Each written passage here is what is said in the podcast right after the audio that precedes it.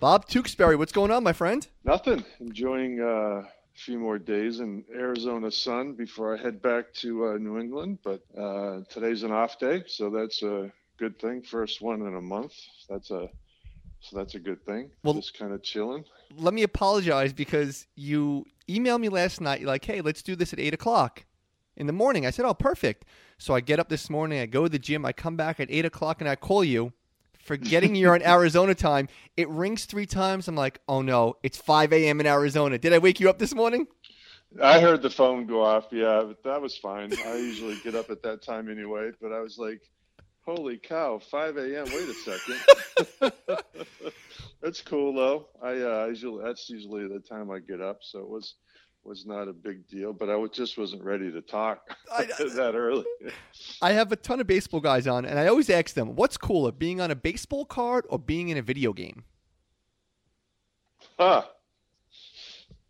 Uh, wow, that's a tough question because you always you always want to have your first baseball card. Mm-hmm. Um, I think the baseball card because when I was in a video game, my son said I always used to get killed by his friends. So probably probably a baseball card. There was no trauma involved with it. Uh, it's pretty pretty pretty benign thing. You know it's funny because I'm a Yankee, the biggest Yankee guy. I got two seats from Yankee Stadium in my apartment here in Manhattan right now. And the funny thing was, I played RBI baseball and stuff. Vince Coleman, Ozzie Smith, I think Willie McGee, Yeah. and you were on the team because I used to always pick the Cardinals. One, the Yankees stunk, and two, because they had all that speed, so it was like a cheat code. So you would just use the Cardinals. So you you were on my team a lot there, Bob. You helped me win a few oh, games. Fun. Well, I threw strikes too. That's the other thing. you know. did.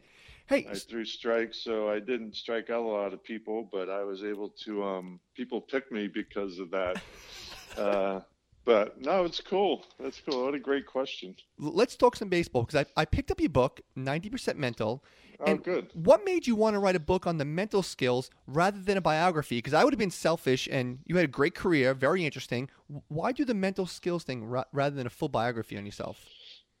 Well, I didn't. I you know I wanted something different, and I you know there's with all due respect to the players that have written those, those are great, and um, I just wanted something different, especially related to the field that I was in, and um, give a different perspective of the game for two two things. One, you know, my own struggles with mental skills um, and situations playing, and then number two, how you know, I kind of was able to get a second career and then help some, you know, guys that, that are pretty well known um, who shared their story about the the stuff uh, importance of mental skills. So I wanted to kind of normalize it, and Scott Miller did a great job writing it, putting it all together. He's a terrific writer, and um, very happy with how things turned out. When you were drafted by my Bronx Bombers, where'd you live while you played for the Yankees? And Hackensack in a hotel. Oh, you, so you never got a place in the city or anything? Never. No, you kidding me? With this the Columbus shuttle, I wasn't gonna. I wasn't gonna live in the city. No, I slept in a hotel room every day that that season. That's Um, great. I never had an apartment. I, between New York and Columbus, I was in a hotel every day from February until September. Was that a Pretty weird crazy. Was that a weird time? Because it's one of the rare times that the Mets kind of own the city, and it's forgotten that the Yankees won 80, 90 games. Was it weird being second fiddle, like while being a Yankee? Um, well, I didn't really understand all that. I was just happy to be in the big leagues and trying to survive. Uh-huh. Um, I do remember people saying that if we lost and the Mets won, we lost a doubleheader, uh, making reference to that. but, but in general, I was just trying to worry about my own stuff, yeah, and survive. Speaking of survival, what's your welcome to the big league moment? Uh, first pitch I threw in the big leagues, Ken Kaiser was behind home plate, and they had the um, that's when they had the external uh, umpires had the the chest protector that uh, Mhm. I don't even know what they call it now, but it was they had the external uh, protector, and I threw the first pitch right down the middle, and Kaiser peeked his head out around the catcher and said ball. And I think you know he wanted to show me that you know who was boss. yeah. Going back to your book and the mental stuff, you played on six different teams. How difficult is it mentally to switch teams, switch cities, and never get a long term deal? You know, dealing with relationships and being a father, husband, all that time. Is that tough going mm. from team to team? Um, well, I mean, it's a transition. I think, I think that um, it's definitely harder when you have a family and you're, you know, you, you really don't have any roots. You're renting and you're storing stuff. Um, but as the player side of it, I think the easy side was the player side because you know your job still remains the same. They, you don't go to a different team and they ask you to do something different. Um, and then the guys are all, you know, I think there's some um, collegiality that happens that there's some respect and it's like, hey, how you doing? Or you might know somebody from, you know, another time or another you know, playing against them in the minor leagues, maybe even with another team. So um, it's easier for the players and for the families, I think. When you played, and maybe it's a social media thing and everyone's not in everyone's crap right now, but the mental aspect of the game, it seemed overlooked. Um, I think it's more important than analytics now, especially with pitchers. Five days in mm-hmm. between starts, long delays mm-hmm. during innings. How do you control those highs and lows back then when I don't know if it was as if people spoke about it as much? No, I mean the mental game. You know, when I came in, strength and conditioning was just starting to be prominent um, with for players and and you know mental mental skills, mental conditioning, whatever you want to call it, was not something that uh, was readily available um, or even talked about. So what you did is you just learned through trial and error. You know, you you talked to veterans. You know, I was fortunate enough to play with Ron Guidry and um, Rick Rhoden and Joe Niekro, and so I had a lot of veteran guys that I could talk to about stuff. But a lot of it's trial and error, and you you know you just learn on what you can control and what you can't control, and you you learn how to um, stay focused on the task at hand. And when you don't do that, the results usually aren't good. So it's, um, you know, it's through practice and repetition. I know you were with the Cubbies last year. You still don't? you still with them? Yep, still with the Cubs. Yep. So what um, exactly is your role? It's going to be a little different this year. Uh, last year I was mental skills coach. Uh, that I a responsibility I shared with John Baker, who was also a former big league player. Um, and this year, um, we've had a couple of people leave the department, and this year I'm going to be a senior advisor to the mental skills. So I'll be spending more time supervising the people that are doing the work in the minor leagues. Uh, so yeah, so I'm excited about that. I'm going to ask kind of a silly question. You're a respected veteran. Everyone knows who you are. How do you approach some of these uber stars? So I'm just going to use Kris Bryant as an example. He's on an one for 17 slump. Do you just go up to him and approach him like, "Hey, Kris, this is what's going on. You need someone to talk to." How, how does that work no, with some no, of those no. older players? Okay. No, no. Um, you know, we have great staff. I think that you know, if a player is going through a rough time, he generally talks to the hitting coach and looks at video and figures that stuff out. Um, I don't I don't ever approach a player that's struggling. I let them come to me um, or try to work through the hitting coach to to um, to talk to uh, the player to try to help them. Um, you know, I think you have to you have to respect the the players in their position. You know, if you have a relationship with a kid that comes up through the minor leagues and you've had, you know, a couple of years with them, you know, you might feel more comfortable going up and saying, "Hey, how you doing?" But in my situation, coming over new and not really certainly aware of how good a player, you know, some of the young stars are, whether it's Javy Baez or Kris Bryant or you know I knew Rizzo from the Red Sox minor leagues, but you just you just kind of you're there as a resource um, to help them, and um, but you don't you don't seek it out. I was wondering if players from other teams have reached out to you, or do other teams have like mental health coaches? Because like a guy like Kershaw, being a baseball fanatic, I think Kershaw is the second best pitcher I've ever seen in my life. But mentally, in October, I, I, I can't even defend him anymore. Have other teams reach out to you, or do other teams put emphasis on this mental aspect of the game? Oh yeah, a majority of the teams have at least one person providing mental skills services for their players, um, and some have full staffs of four or five people. But um, I think that of the 30 teams, I think that probably 25 or 26 have somebody. So I shouldn't say all the teams do, but um, so there's resources for everybody, and um, so the players uh, have that person to go to should they need it. And what's your uh, opinion? Not opinion of Kershaw. You think that's a lot of mental stuff in October? Um, I don't know. I don't. I, I don't think I could say one thing or the other. What I think is is um, what happens to to players, and not not to single out Kershaw or any other great pitcher, but you know the, the their expectations.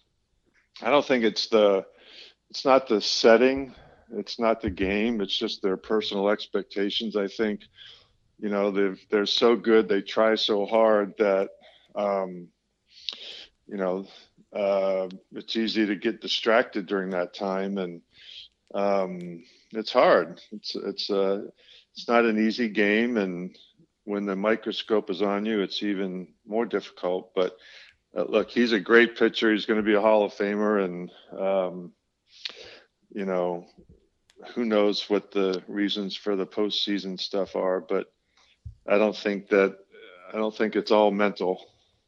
I love that you just used the word microscope because you know baseball, besides the pitcher and obviously the hitter, the microscopes on certain sports. Thinking golfers like Tiger Woods putting at the Masters, Scott Norwood kicking in the Super Bowl, even free throws. Have you spoken to or done work with other sports? Because the, the mental aspect, I'm kind of like obsessed with it. And after I read your book, now when I watch like a college kid shooting a free throw in these tournament games, I'm like, oh my god, the pressure on this kid. He's never experienced anything like this. Yeah. No, I've had, you know, you had mentioned it earlier. I haven't had any teams contact me. Um, you know, I, I, really working for the Cubs. I, I can't have um, clients in baseball, but I, I, do have college kids and uh, college baseball players, high school players, and I've I've worked with, uh, yeah, a couple of golfers. I've worked with. Um, uh, hockey players and and some stuff like that, and worked with some college teams. So, um, you know, it's a variety of things that are out there. It's all the same stuff. You just kind of, you know, it's mental skills or mental skills, whether it's hockey or baseball or basketball. It's slowing the game down, using, you know, imagery, breathing, concentration, having realistic goals and expectations. I mean, all that stuff plays into play no matter what the sport is. Realistic goals? Well, then you cannot be a Yankee fan because if Cole got shelled the other day in spring training, I came home in bad mood. So forget those realistic expectations, Bob. well, it's it's spring training, but their whole their whole team's banged up. Oh my, my god, goodness. I know it, it is. Listen, the this is what bothers me as a fan. Obviously, I, never played in the majors. I don't know if you know that, Bob. I, I never played in the big leagues. But, but you, you, you, see like Stanton, Paxton, Severino, now Judge, all have lingering injuries from last year. I'm like, how is someone not being held accountable for this? That there has to be, you know, people have to answer for that. I don't know. You'll have to. You'll have to. That's a that's a New York talk show subject. You'll oh, have to call in on. And, I'm not going to comment on that. And the New York 24 seven now, ESPN and WFAN. That's all they're talking about. They want every medical guy. No one knows their names. They want them all fired though. That's it, Bob. They need to all go. hey, right. B- before we do wow. before we do the quick hit questions, tell everyone where you can get this book and uh, follow you on Twitter and give all the, all your plugs now. Uh, well, the book can be, uh, it's on Amazon. I think that the paperback actually comes out March 10th. The hardcover is sold out, which is exciting. Um, there's also an audio book, you know, so there's Barnes and Nobles carries it. I think that, you know, if you, uh, Amazon.com. You can get it. Um, and then, yeah, and I'm not real active on Twitter. I don't even know what my Twitter handle is. I think uh, I'll give it at the end then. but you can you can do that. So Did you Yeah. did you do the audio? I have a lot of authors that come on my show. Did you do the audio aspect of the book, or someone else read I it? did. Did you enjoy that time or no? I did. I didn't want someone else to tell my story. Oh, And that's think interesting. I think it's a disconnect Mhm. if uh, the author, especially, you know, being a personal story, someone else reads my story. That's I, I need to read my story, so I did it. Yeah, it was fun. All right. Twenty hours of twenty hours of recording. That was my next question. How long did it take? Because I hear some that are just days and days. So twenty hours isn't bad. How long? Uh, how many days did you, you do that over? I did it for a week, Four hours a day for a week. oh my god! Yeah. All right, you ready It for was- a few quick hit questions? All right. You and I are at a bar in New York City. You want to impress everyone at the bar. Who's the coolest person in your phone that if you texted them, they would text you right back? So you can name drop here. Ooh. The coolest person in my phone. Huh.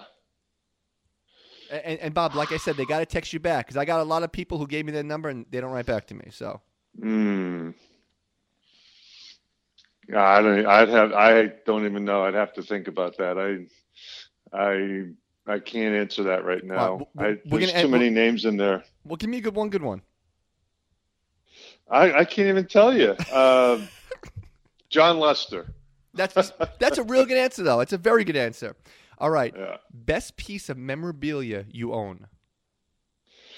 Um, I have a note that the Braves grounds crew put on the pitching rubber at old Fulton County Stadium when I was pitching against them that said that um, basically it was like they appreciated how fast I worked and the games were fast. And they said they said you get us home at a decent hour. And they they left me a uh, they left me a putty knife which they used to um they used to uh, clean off around the rubber pitching rubber Mhm. um so that one has sentimental value that i like that a lot That's a really really good answer. Did you ever ask another player for an autograph?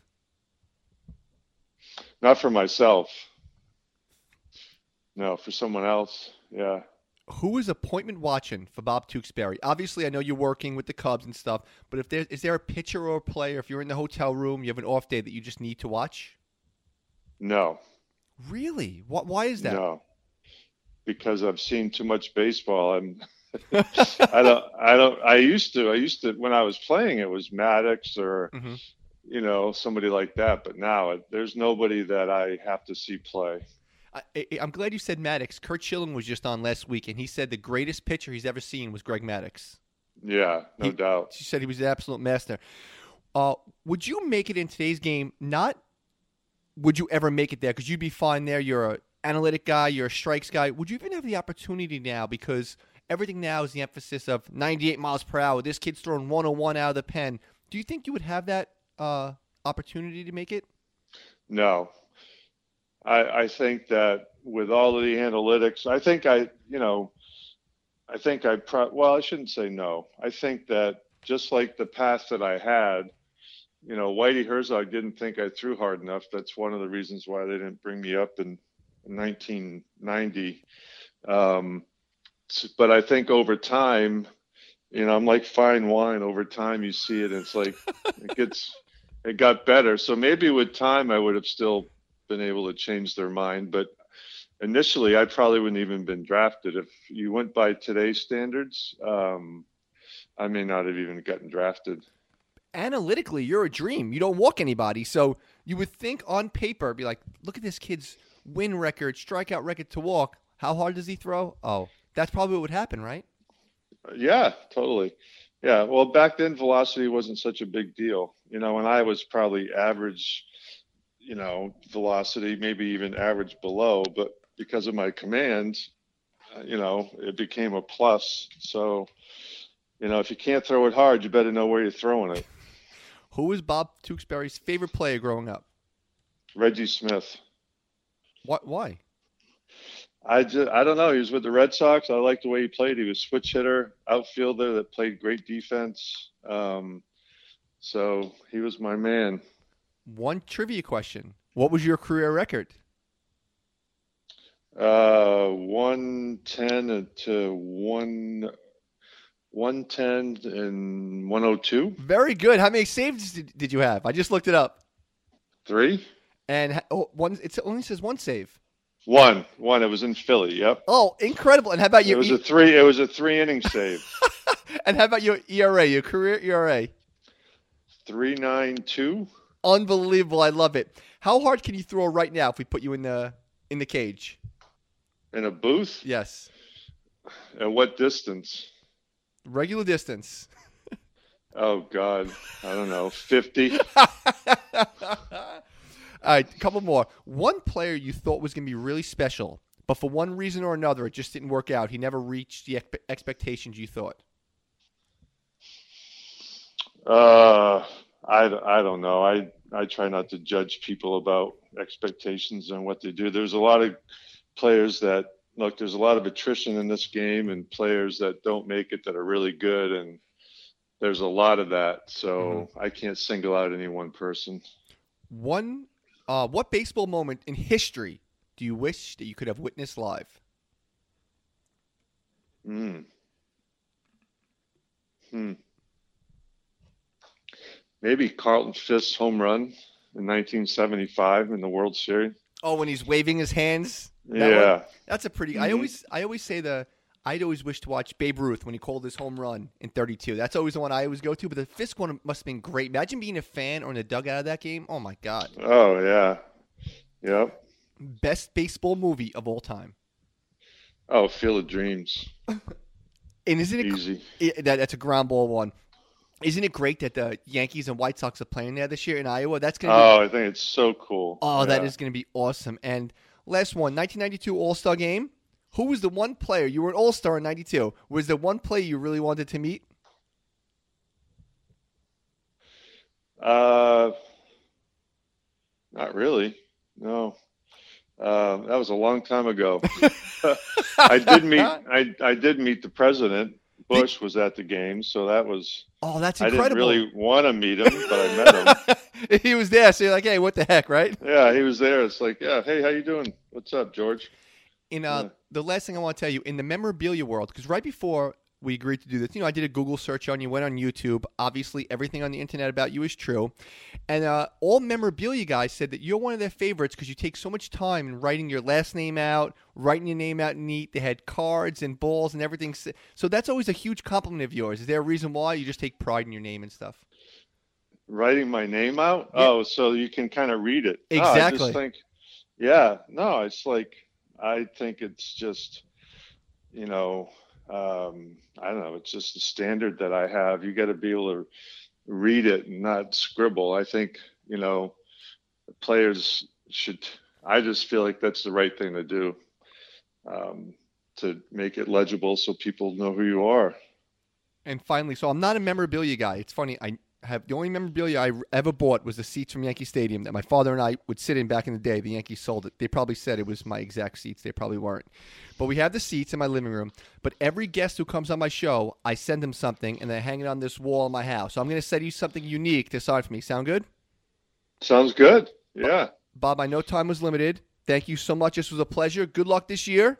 Wrigley's an amazing place to watch a game. I went there again last year to watch. Uh, my aunt's a Met fan. I took her to Wrigley to watch the game. It's incredible watching the Ivy and Wrigleyville. Oh, it's a yeah. I think it's one of the best. You know, I spent a lot of time at Fenway working for the Red Sox, and and that's a pretty special place. But Wrigley during the there's nothing better than baseball at Wrigley during the day.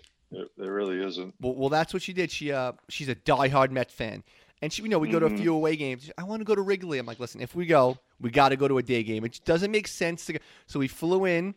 Uh, we actually flew in on a Saturday, a Friday night, slept over, and Saturday morning, Saturday afternoon, went to the Mets game, and it was just, it's just a different experience. But you were lucky, Bob. You played in St. Louis, Boston, and now you're with the Cubs. Those are three monsters, and the Yankees. Those are the four biggest sports uh, baseball. Well, I didn't. Yeah. Yeah, I didn't play for the Red Sox. I worked there, but uh, yeah, I played for the Yankees the Cubs. I stunk when I was with the Cubs. I was one and eight.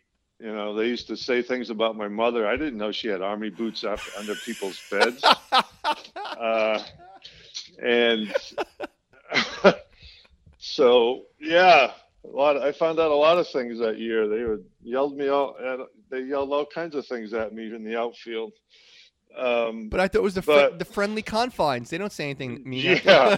if you're a Cub, they're friendly. Yeah. No, it's great. Good to talk to you. Uh, good luck with your podcast. Uh, you got great questions, good energy, and uh, yeah, keep it going. My friend, I'll talk to you soon, Bob. Thank you.